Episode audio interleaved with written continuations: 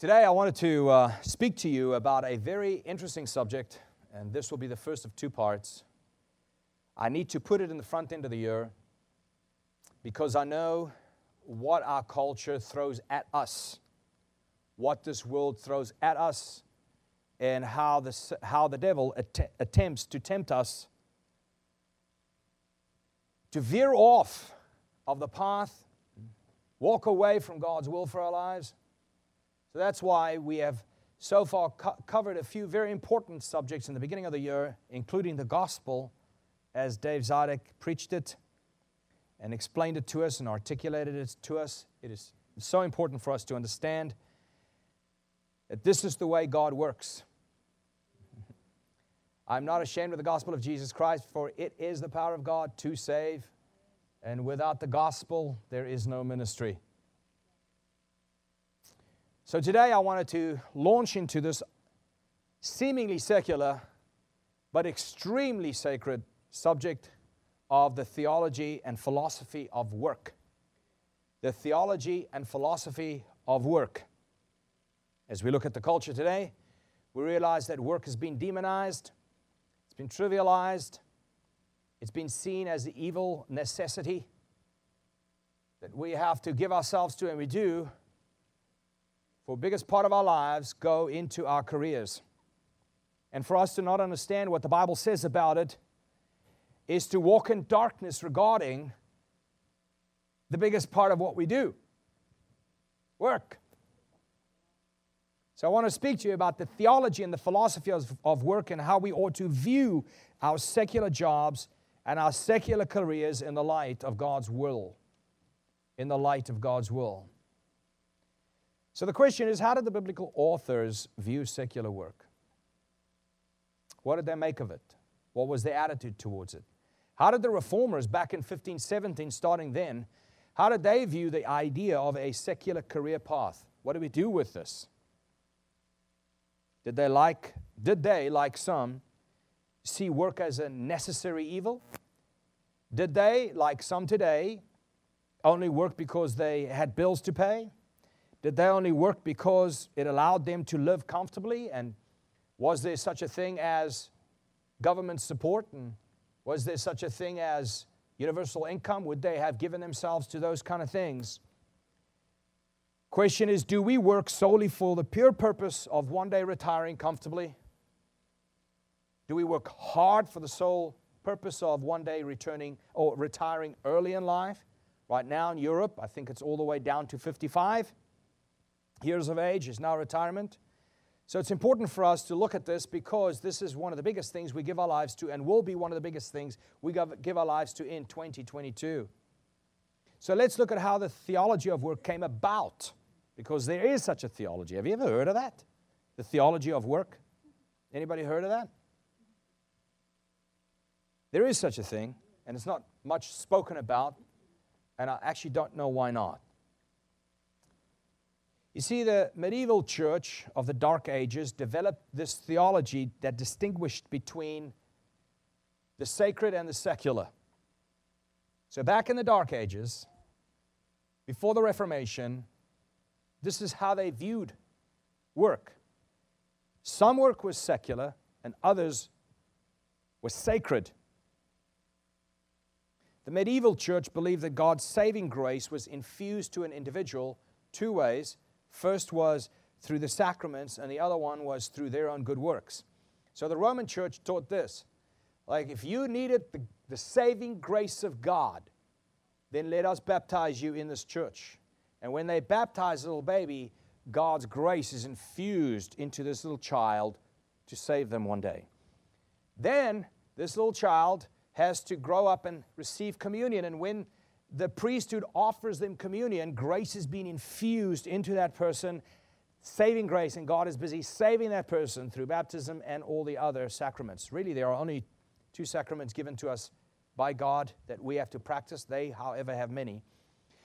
But sacraments was a means through which grace was infused into a person, and that person is being saved by it. There was a second way, and that is when that person does good things.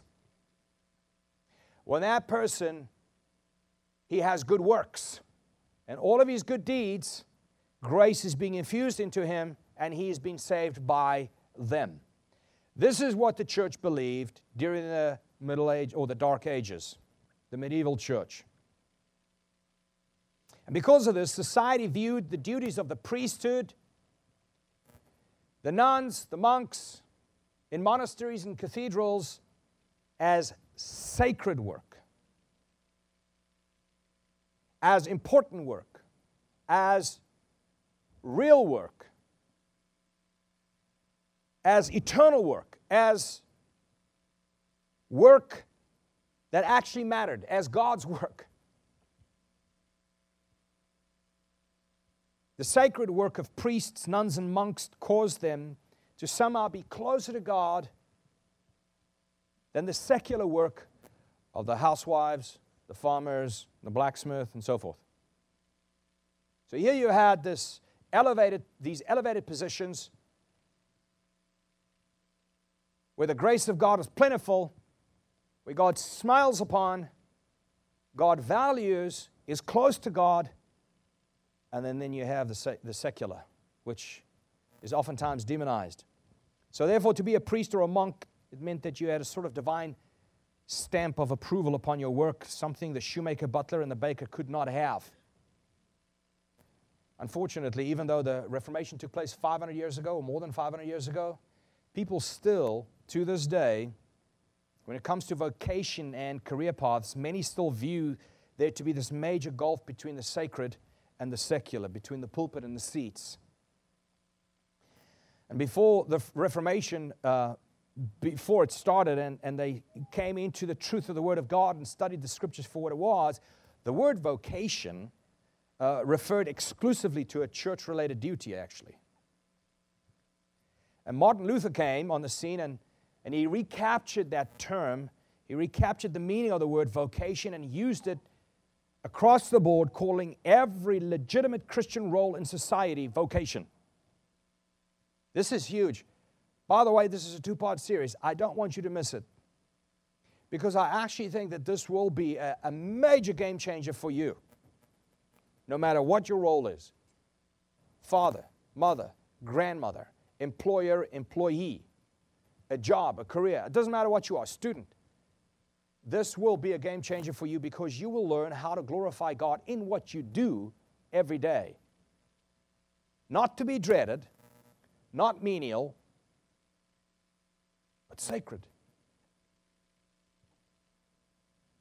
And so Martin Luther came and he recaptured the word vocation and he changed the meaning and he used it across the board, calling every legitimate Christian role in society legitimate, not prostitution and so forth, but legitimate Christian role in society vocation. The farmer was now seen as having a vocation, a calling. The position of wife was now a vocation, brand new to their thought life. The position of mom, vocation, brand new thought. The teacher, the shoemaker, etc., now a vocation. Luther, as a matter of fact, elevated that was viewed as unimportant and secular to be equal to what was divine and sacred. Now everybody was part of the priesthood. Because the Bible says, For ye are now priesthood of God. Please turn that back off. Something just went on. Thank you. So Luther elevated that view. In other words, secular jobs that used to be viewed as insignificant and inconsequential to God now was viewed as a calling from God. This wasn't because Luther was trying to be a jerk since they excommunicated him. He wasn't trying to trivialize anything or he wasn't taking vengeance upon the Roman church that excommunicated him. To Luther, the shoemaker's work was just as valuable as the priest and the monk's work, and here is why. Follow very, very closely because I think this is extremely powerful. It will change, it will change how you view the role that you have today.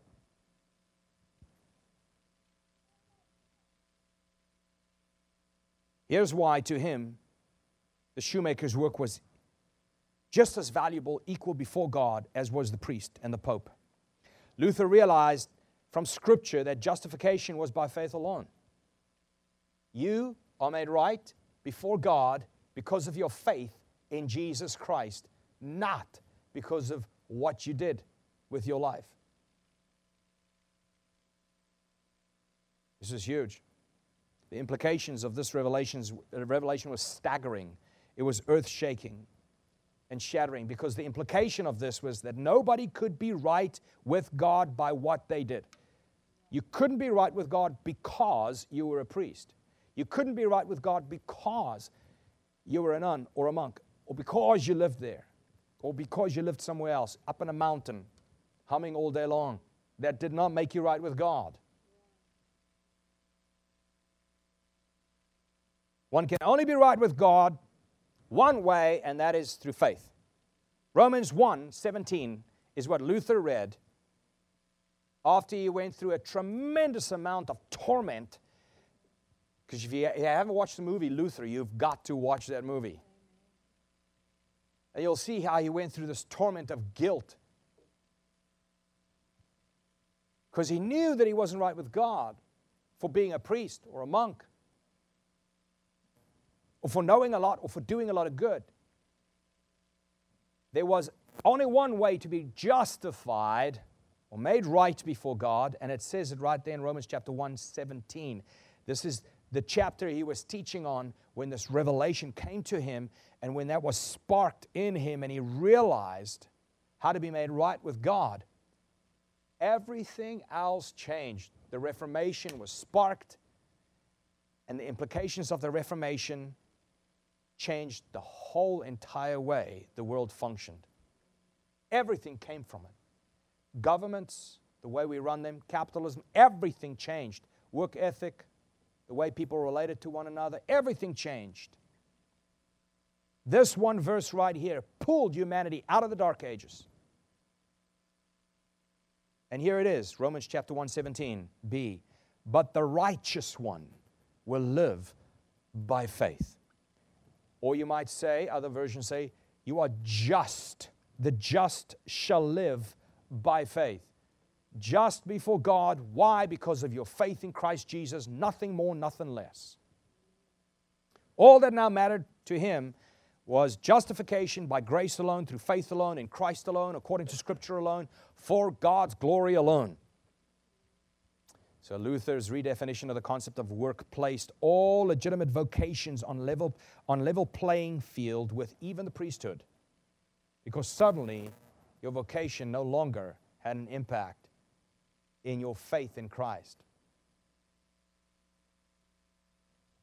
Because of this, the believers saw that any and every legitimate work done in faith before God, before the audience of one, was an opportunity to reflect their Creator and an opportunity to love their neighbor. Both those happen when you go to work in the day, whether you're a shoemaker or whether you're a blacksmith or whether you are a mom or a grandma, when you go about what you do before God, you are creating something and so reflecting your Creator God, and it is for someone else's benefit, and so loving your own family and those closest to you. This was God's chosen way of doing things, and Luther saw it and started preaching it. Folks, if you look at the amount of businesses today that are in search of help, and you compare it to the amount of people today unwilling to work because they no longer have to, so we realize how important the Reformation still is to this day. If you look at people who are killing themselves in their jobs, working so hard,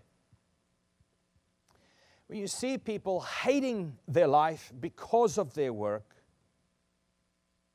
you realize how important the Reformation is today.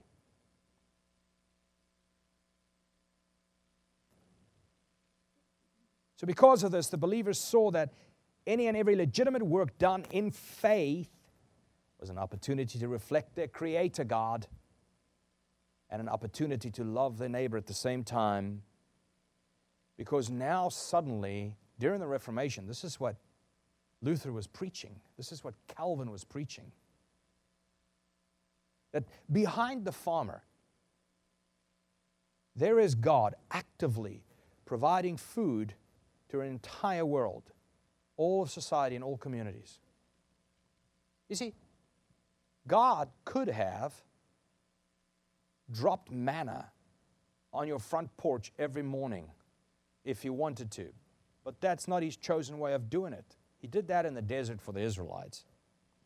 But God's chosen way is now to stand behind this farmer and, and so provide food for society, to stand behind the employer. There is God providing an income for the employees to care for their families and loved ones, to stand behind the blacksmith. There is God providing tools for farmers and business owners, etc., to effectively and efficiently do their work. There is God behind the stay at home mom, effectively raising and training and preparing young children to serve God and to one day raise their own families. There is God standing behind the blacksmith, the baker, the banker, every single person that is providing either a product or a service. There is God providing with His common grace for all of humanity, both saved and unsaved alike. So, what you did, the role you played, was now a calling from God. That is now a vocation and was placed equal with every other vocation in the world, including the priesthood, because we're only right before God. How? Through what we do? Where we live? No, faith in Christ. His work, not ours. The work of the cross, not the work of your hands. So, priests, now all of your good deeds, the monks, all of your humming and leaving things out of the world and not really doing anything, that doesn't add up to anything before God. What adds up before God is the fact that you actually humble yourself before God and say, doesn't matter what I do, it's like filthy rags before God if I put my faith in it. Instead, my faith in Christ is what matters, and from now on, because I have been justified. I want to take this vocation, this sacred position God has given me as a mom, the sacred vocation that God has given me as a grandma, the sacred vocation that God has given me as a baker or as, as a butler, and serve God with it because of what He's done for me. So I don't serve my way to justification, I serve my way from being justified. You see? This is now a requirement that God has placed upon us how we ought to respond to what we call jobs or careers. Oh, Jacques, it's not in the Bible. Yeah. Suddenly, what, what used to seem like a menial day and what seemed to be like a day to day job with people where they dreaded their jobs, it now became a calling through which they were able to serve their King Jesus. This job that they could, when they go to work in the morning, to plow the fields or to bake the cakes or to work with steel, now was a means through which they could serve their King and provide for their own, through which they can love their neighbors by selling what they've made because it was now a gift and a, not a gift, it was a blessing to those who purchased it because now they could use it to do things with it. And ultimately, it was to glorify God with. So the impact of the Reformation was incalculable. People now, we don't know this history, but this history is, is written down. It's there. I mean, the sermons are there, the books are there. Um, we know exactly what these men preached. And we know that Calvin went to the factories and he started preaching to the factories. And he preached to the watchmakers in Geneva, Switzerland. And today, to this day, we have Swiss watches. I mean, the stakes that those men drove into the ground went so deep. So, because from the Reformation, there came this work ethic amongst all those branches of the Reformation in the different nations. Remember now, we had them in France and Paris. We have the Huguenots. We had them all across Europe. And then when the Church of England became the state church, and now the king was in charge of the church, and the state ran the church, the separatists, or the reformers, let me say it that way, the reformers, the Protestants who protested Romanism at the time, said, we're out. We are not going to be run by politicians. We're going to be run by King Jesus. So they separated themselves from the church. Then there was a second group. They said, Well, you know what? We believe this is the church of God. It's never been perfect.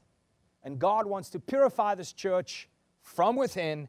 Therefore, we will have to stay there. And they were called the Puritans. They believed the same thing. They were Protestants but they wanted to purify the church from within or allow God to do it by them staying. So we have the separatists and we have the Puritans. Then we have what we know as the Huguenots in, in France, we had the Quakers, and all those people eventually decided they're going to look for a new world where the state is separated from the church. And there will be a separation where, where the state will no longer determine what religion is going to do and which religion you are going to choose and be and ser- which God you're going to serve. So they came here separatists, the Puritans, the Quakers, the Huguenots, and here we are. We stand on their shoulders. Right? Guess what? What is America known for? Work ethic. Work ethic. Point out another nation that has this work, or that had the work ethic, that, that, that, that has the work ethic we used to have in this nation. Yeah, where did that work ethic come, come from? Absolutely. You can ask any honest historian, honest, not a revisionist, an honest historian. It came from the reformers, the Protestants. Why? Because of the theology of work. And so they saw Whatever role they filled mom, housewife, wife, excuse me, grandmother, baker, butler, candlestick maker, I don't know. Calling from God. You live to serve your king where you are. You live to provide for your family with what you have, with your lot. You live to serve your neighbors and to glorify God with the life that you have been given. So the impact of the Reformation was incalculable. People started finding dignity and significance in their jobs. Wow, I have a vocation. I have a calling. I'm a truck driver. Wow.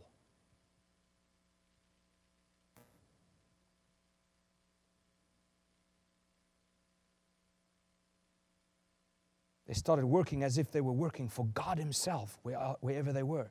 The reformers started preaching the idea that God is Lord over every part of our lives. Every part of your life, He is King, He is Lord, He is God, He is sovereign, He is supreme. Every part of your life. Only in modern times now do we have Sunday Christians or once a month Sunday Christians or never Sunday Christians, TV Christians, any kind of Christian you want, we now have them. But that wasn't the case back then. The reformers started preaching that God is the Lord over every part of our lives and that our roles as husbands, wives, parents, friends, and workers are all divine callings from God. And every person who had a role to play now had a vocation, even the slave. Even the slave. And this doctrine sprang from texts like this. Let's watch, let's read through Colossians chapter 3, verse 22 through 24. Colossians chapter 3, 22 through 40, 24, it says, Slaves, who? Slaves, do what? Obey your earthly masters in everything. Obey your earthly masters in everything. And do it, not only when their eye is on you and to curry their favor, but with sincerity of heart, reverence for who? Your, your master? No, for the Lord. Why do you have to obey your master in all sincerity? Because you reverence God in the position you have. 23. Whatever you do, work at it with all of your heart as working for the Lord, not for human masters. He went all the way down to the worst possible conceivable position, slave. And he says, Now, okay, everybody plus you, all the way from the top to the bottom. Everybody work to the Lord. With whatever you're doing, work sincerely in front of your masters as to the Lord. Let's read verse 23 again. Whatever you do, work at it with all of your heart as working for the Lord, not for human masters, since you know that you will receive an inheritance from the Lord as a reward. What, the way you do your job, you get rewarded from God for it. Yeah, but I'm a baker. Uh huh. A, it's a calling. Since you know that you will receive an inheritance from the Lord as a reward, it is the Lord Christ you are serving. Wow. He's speaking to slaves from that position all the way up, and he says, It's Christ you're serving wherever you are. Now do it with a sincere heart. We have completely lost, completely lost biblical theology on work. We don't have it anymore. We need it because most of our lives are spent in that role. We've actually thrown roles away. Right now, being pregnant is a disease having children is a burden, and staying at home is frowned upon. Let me repeat that. If the wife stays at home, that's frowned upon. Now, it is frowned upon if the husband cannot, cannot care for his family. We'll see that now. So, it's very clear as to the dimensions of work in the New Testament. So let's look at five biblical principles regarding work, biblical work, or biblical principles regarding work, excuse me. Number one, uh, how is work in Scripture established? How is work in Scriptures established? Well, God Himself establishes the pattern of work because God Himself was the very first worker in the Scriptures. Remember, we are not only made in His image, and his likeness, but also made to reflect his ways and his character. The moment you create something, because God is the creator of all, and he worked six days, and then on the seventh day he rested from his work because he, he saw that it was good. And the moment you create something, whether it be a product or service, a legitimate product or service, or a profit, you have imitated a success and successfully reflected your Creator God. Let me just say that again because um, next week, what we'll do is we'll talk about um, in what ways can we recognize, or is it possible for us to recognize in which ways have we made work an idol, and in which ways have we started worshiping work instead of worshiping God with our work, right? And so we're going to dive in deeper next week to understand, put our fingers on if this is you, you have made an you have made that an idol. Okay, so we're going to talk talk about that. And then we're going to talk about, well, then how can I glorify God in my truck driving? How can I glorify God in my cake baking? How can I glorify God as a mom? All right, so that's next week. But know this that God is the first worker. He's the first one that worked in the Bible, and He showed us how to work because He needs for us not just to bear His image, but also to reflect His ways and His character. And the moment you create something, whether it be a legitimate profit, a legitimate service, or legitimate product, you have initiated or you have immediately successfully reflected your Creator God And next week, we're gonna, I'm going to show you exactly how that works. God worked six days, as we know, and then He Himself saw that it was good. How many of you come, at the end, come to the end of a day sometimes and you really knock that ball right out of the park? And you're like, it was good. Let me flip through the channels, put my feet up, have a cup of coffee. I'm, I'm, I'm no longer doing coffee late at night, but anyway, back in the day. Andre got me off of coffee. So then, you know, you, you go like, okay, well done, Jacques. I looked at my work and I saw that it was good and I can rest and I sleep well. Well, God showed us that that's how it works. Now people want to just rest and let the government do the rest. Exodus 20, verse 9 through 10 says, For six days you shall labor and do all your work. For six days you shall labor and do all your work. But the seventh day is a Sabbath and of the Lord your God, Sabbath of the Lord your God. On it you shall not do any work. So the walkaway point here, number one, is that God introduced the concept of work, then he drew boundaries around it by introducing the Sabbath. Okay, number two. Work is what we were made for. You were made for work. You actually flourish when you work the Bible way. You are burnt out and broken when you work unscripturally. You do things for all the wrong reasons. You have the wrong attitude toward it. You do it for more than you should, etc., etc. Doing useless work is the first way of breaking somebody down. Back in the concentration camps, they used to break a person's spirit by making them pick up rocks all day long, a whole pile of rocks, and make them move those rocks. And then, when they're done moving them, they have to move them back and move them and move day after day. And that's how they would break a person because it would cause them to engage in purposeless work. But we'll talk more about that in the future. We, however, were made for purposeful work. Human beings were made to worship God, but not just to worship God, we were also made to what? Serve God. yes, we were made to serve God. Not in our minds, actually serve God. How do you actually serve God? By jumping in and rolling up your sleeves with everything that's in front of you, and that does not exclude the church.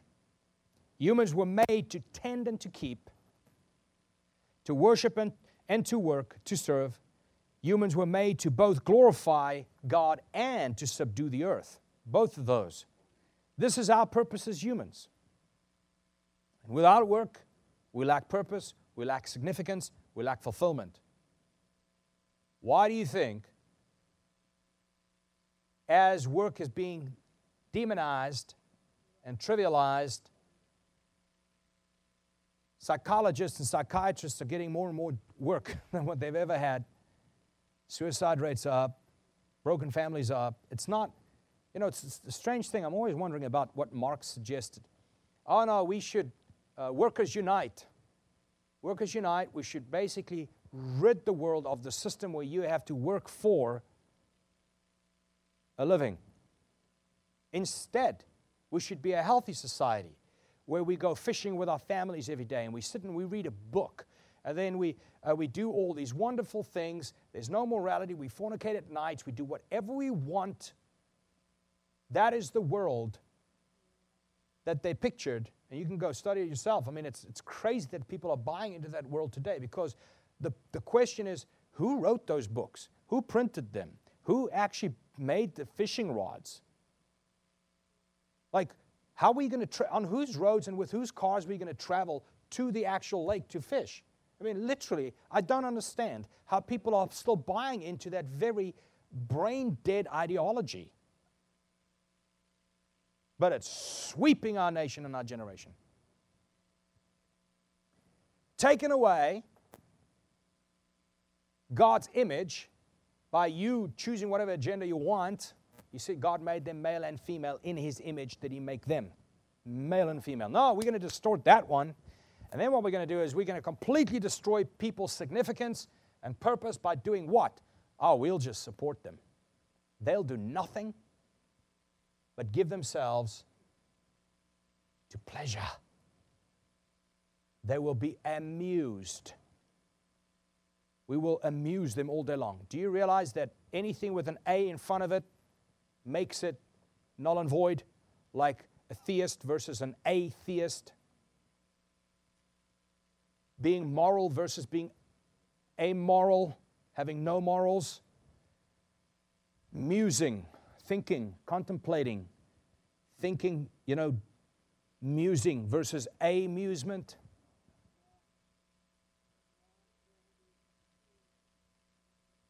And people are raising the kids to be amused.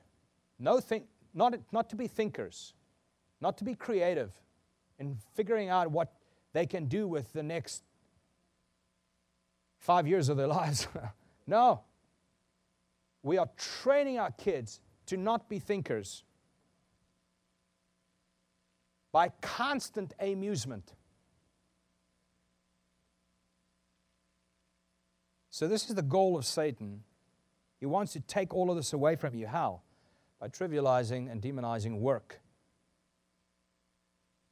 Our walkaway point here is that to work is an integral part of what it means to be human.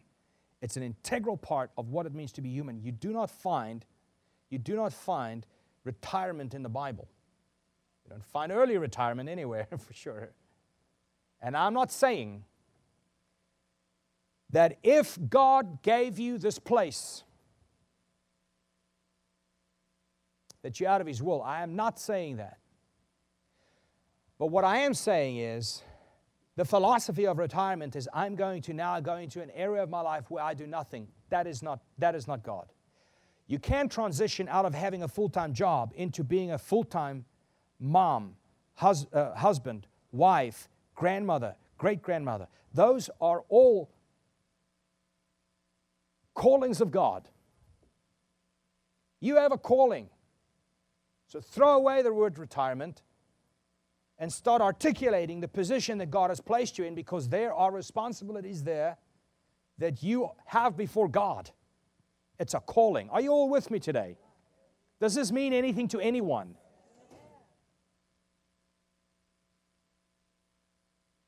Because to me, it's huge in every possible way. I mean, if you're a greeter, for heaven's sakes, if you if you vacuuming, everything is a calling from God. We do it before God, not for man.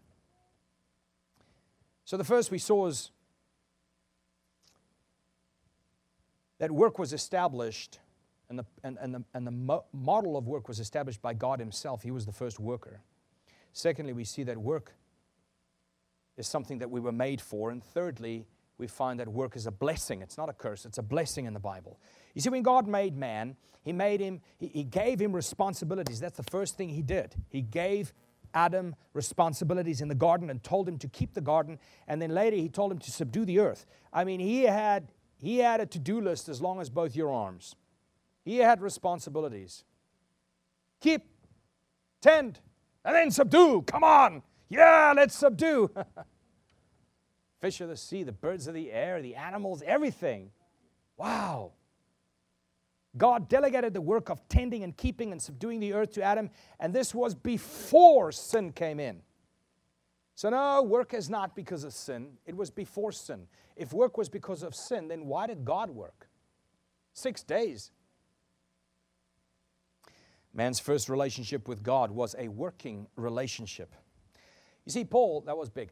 You see, Paul regards work so basic to a person's life that he even says in 2 Thessalonians 3:10 if anyone does not is not willing to work I'm not saying if anyone does not work. If anyone is not willing to work because some are disabled some don't have opportunity you know the, the, the list goes on as to legitimate reasons as to why working is not there. But if anyone is not willing willing can everybody say willing? Willing, willing to work then he is not to eat either. 2 Thessalonians 3:10 so because of sin a curse came upon not work, but upon the earth, which made work difficult. where the earth used to be an environment of perfect, a perfect environment conducive to work, after the fall, when sin came in, the curse that fell on the earth now resists our work. This is why work is hard. This is why we call it labor. It's laborious, it's tough, it's difficult. The farmer now has to fight all the elements, whether it be floods. He has this whole entire crop could he could have an entire crop failure if the flood comes in. He could have a crop failure if it if the hail comes. He could have a crop failure you know, because of pests or because of drought or because of weeds. Or he could have a crop failure because all his workers walked away and left him. Yeah, so the list of possibilities of crop failure is never ending. The farmer now has to labor against all of the odds because of the curse that's now upon the earth. He has to protect himself from wild animals. uh, they, that never was the, that was never the case. So you might say, well, Jacques, I'm a businessman. I don't deal with crops and I don't deal with pests and hail and flood and everything, the elements as farmers do. Yes, but you do employ fallen, broken people who are unreliable, people who lie, cheat, steal, cut corners, bring strife into the office. You deal with all of that. And that's because of the fall. That's because of sin. And now you work up against this environment that used to be conducive that no longer is. On top of that, you have customers who are never happy, selfish, narcissists who refuse to pay you on time or pay you at all. But what does that mean for work itself? You see, our walkaway point here is that work is a blessing, not a curse. The earth has been cursed. However, work is still a blessing from God. And we've got to see it as such. Thank you, God, for this wonderful country you have placed us in where there's so much opportunity, so much blessing all around us. So we see that, number one, God established the pattern of work. He was the first worker. Number two, we see that work is what we were made for as humans. And we see number three that work is a blessing, not a curse. It's good for you. You need to thank God for the opportunity and for the ability to work. And number four, God offers man joy in his work. God offers man joy in his work. Ecclesiastes 2:24 through 25 says this. A person can do nothing better than to eat and drink and find satisfaction in their own toil. To find satisfaction in their own toil. To find satisfaction in the job you have. Isn't it just so refreshing to find somebody who loves serving in this restaurant? Isn't it wonderful to find somebody who finds pride in what they do as they work. They produce a product and they're excited about this product they're producing, and you go like, I don't know how that person is excited about that product because uh, I'm not interested in the product, you know. But somebody's somebody's excited about their business, somebody's excited about their product, somebody's excited about the profits that they're going to make at the end of the year because it's all legitimate. It's wonderful to find a person like that. And chances are, if you go to Delhi for you, You're going to find people working there that are like that.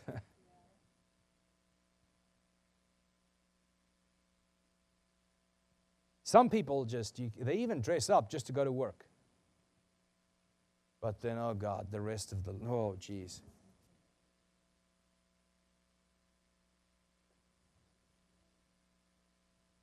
The rest of what you see out there is just straight up embarrassing, isn't it? Straight up embarrassing the way people roll out of bed and fall into work, you know that they don't view it as a blessing. So Ecclesiastes 2:24 shows us that God offers man joy in his work. He says a person can do nothing better than to eat and drink and find satisfaction in their own work. This too, finding satisfaction in your work, this too, watch it, I see, he says, is from the hand of God. finding, being satisfied, having the ability to be satisfied in the job that you have, this is from the hand of God. For without Him, who can eat or find enjoyment? This is why you will find people with the job you would love to have. You'll find them hating that job. You go like, how is it that you hate that job? I'd love to have your job, Bill Gates. Well, I don't even think he has a job, does he? There are some people, I'm looking, I'm like, seriously? You're up in your corner office on the 99th floor playing golf and you hate your job. yes, you know why? Because enjoying your toil, your work, enjoy, is from the hand of God. And when He withholds it from you, it doesn't matter what your salary is or how little you have to do for all that money, you can't enjoy it. But you will find this person,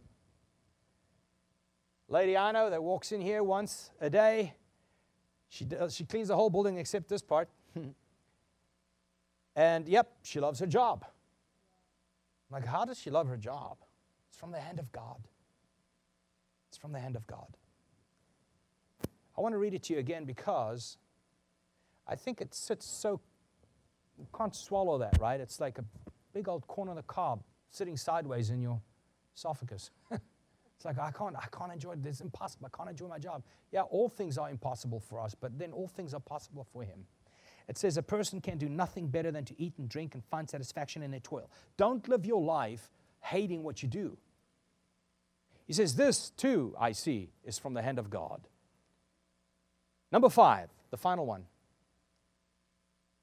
Workers should be able to enjoy the fruits of their labor. Workers should be able to enjoy the fruits of their labor. Oh, he shouldn't have, he shouldn't have a yacht. Why not? No, everything, everything is wrong until everybody's as poor as I am. so everybody has to stop working in order to become as poor as you are, because that's how you got poor. And then life will be, life will be equitable. That's what equality means. Equality means everybody becomes as poor as the poorest person, with the exception of the politicians. So, number five, workers should be able to enjoy the fruit of their own labor. Just as God delights in His creative work, because He created six days and He looked and He says, It's good. And then He rested. He saw it was good. And then He rested. And so he commands you to enjoy the fruits of your labor as you rest from your work that was good. If it was good. So look at Ecclesiastes, Ecclesiastes chapter 5, verse 19. It says, Moreover, then, when God gives somebody wealth and possessions, now, we, now this verse is so jam packed with truth that is contrary to today's culture. It says, Moreover, when who gives somebody wealth and possessions? Oh, okay. So when somebody has wealth and possessions, did Satan give it to them? What if they, in your eyes, are Dr. Evil? Did Satan give it to them? Moreover, when God gives somebody wealth and when God gives somebody possessions, and the ability to enjoy them because many people have it but can't enjoy it, okay? Again, not only does He give you the ability to enjoy your job, but now He gives them the ability to enjoy their possessions and the wealth that they have made. It says, moreover, when God gives somebody wealth and possessions and the ability to enjoy them, to accept their lot. to accept their lot and be happy in their work, their toil. This is a gift from God. Wow. Wow. We have been trained to do the exact and believe the exact opposite of what this verse is telling us is true. You see, look at what this verse is saying God gives wealth, God gives possessions. The Bible also does say that He gives it to the diligent hand, doesn't it? The diligent hand shall make one rich. But the slack hand will give you the opposite poverty. That's God's chosen way through which possessions and wealth come if it's legitimate. God gives wealth, God gives possessions. This verse says that God gives the ability to enjoy the wealth and the possessions you have that He brought to you because your hand was diligent. God gives the ability to accept a person's lot. God gives that person the ability to accept what they do, where they're at.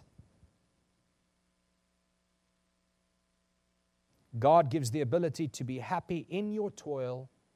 You can be happy with the job you have or change it. But at least be happy. Because in this day and age, in this life, we are able to do that.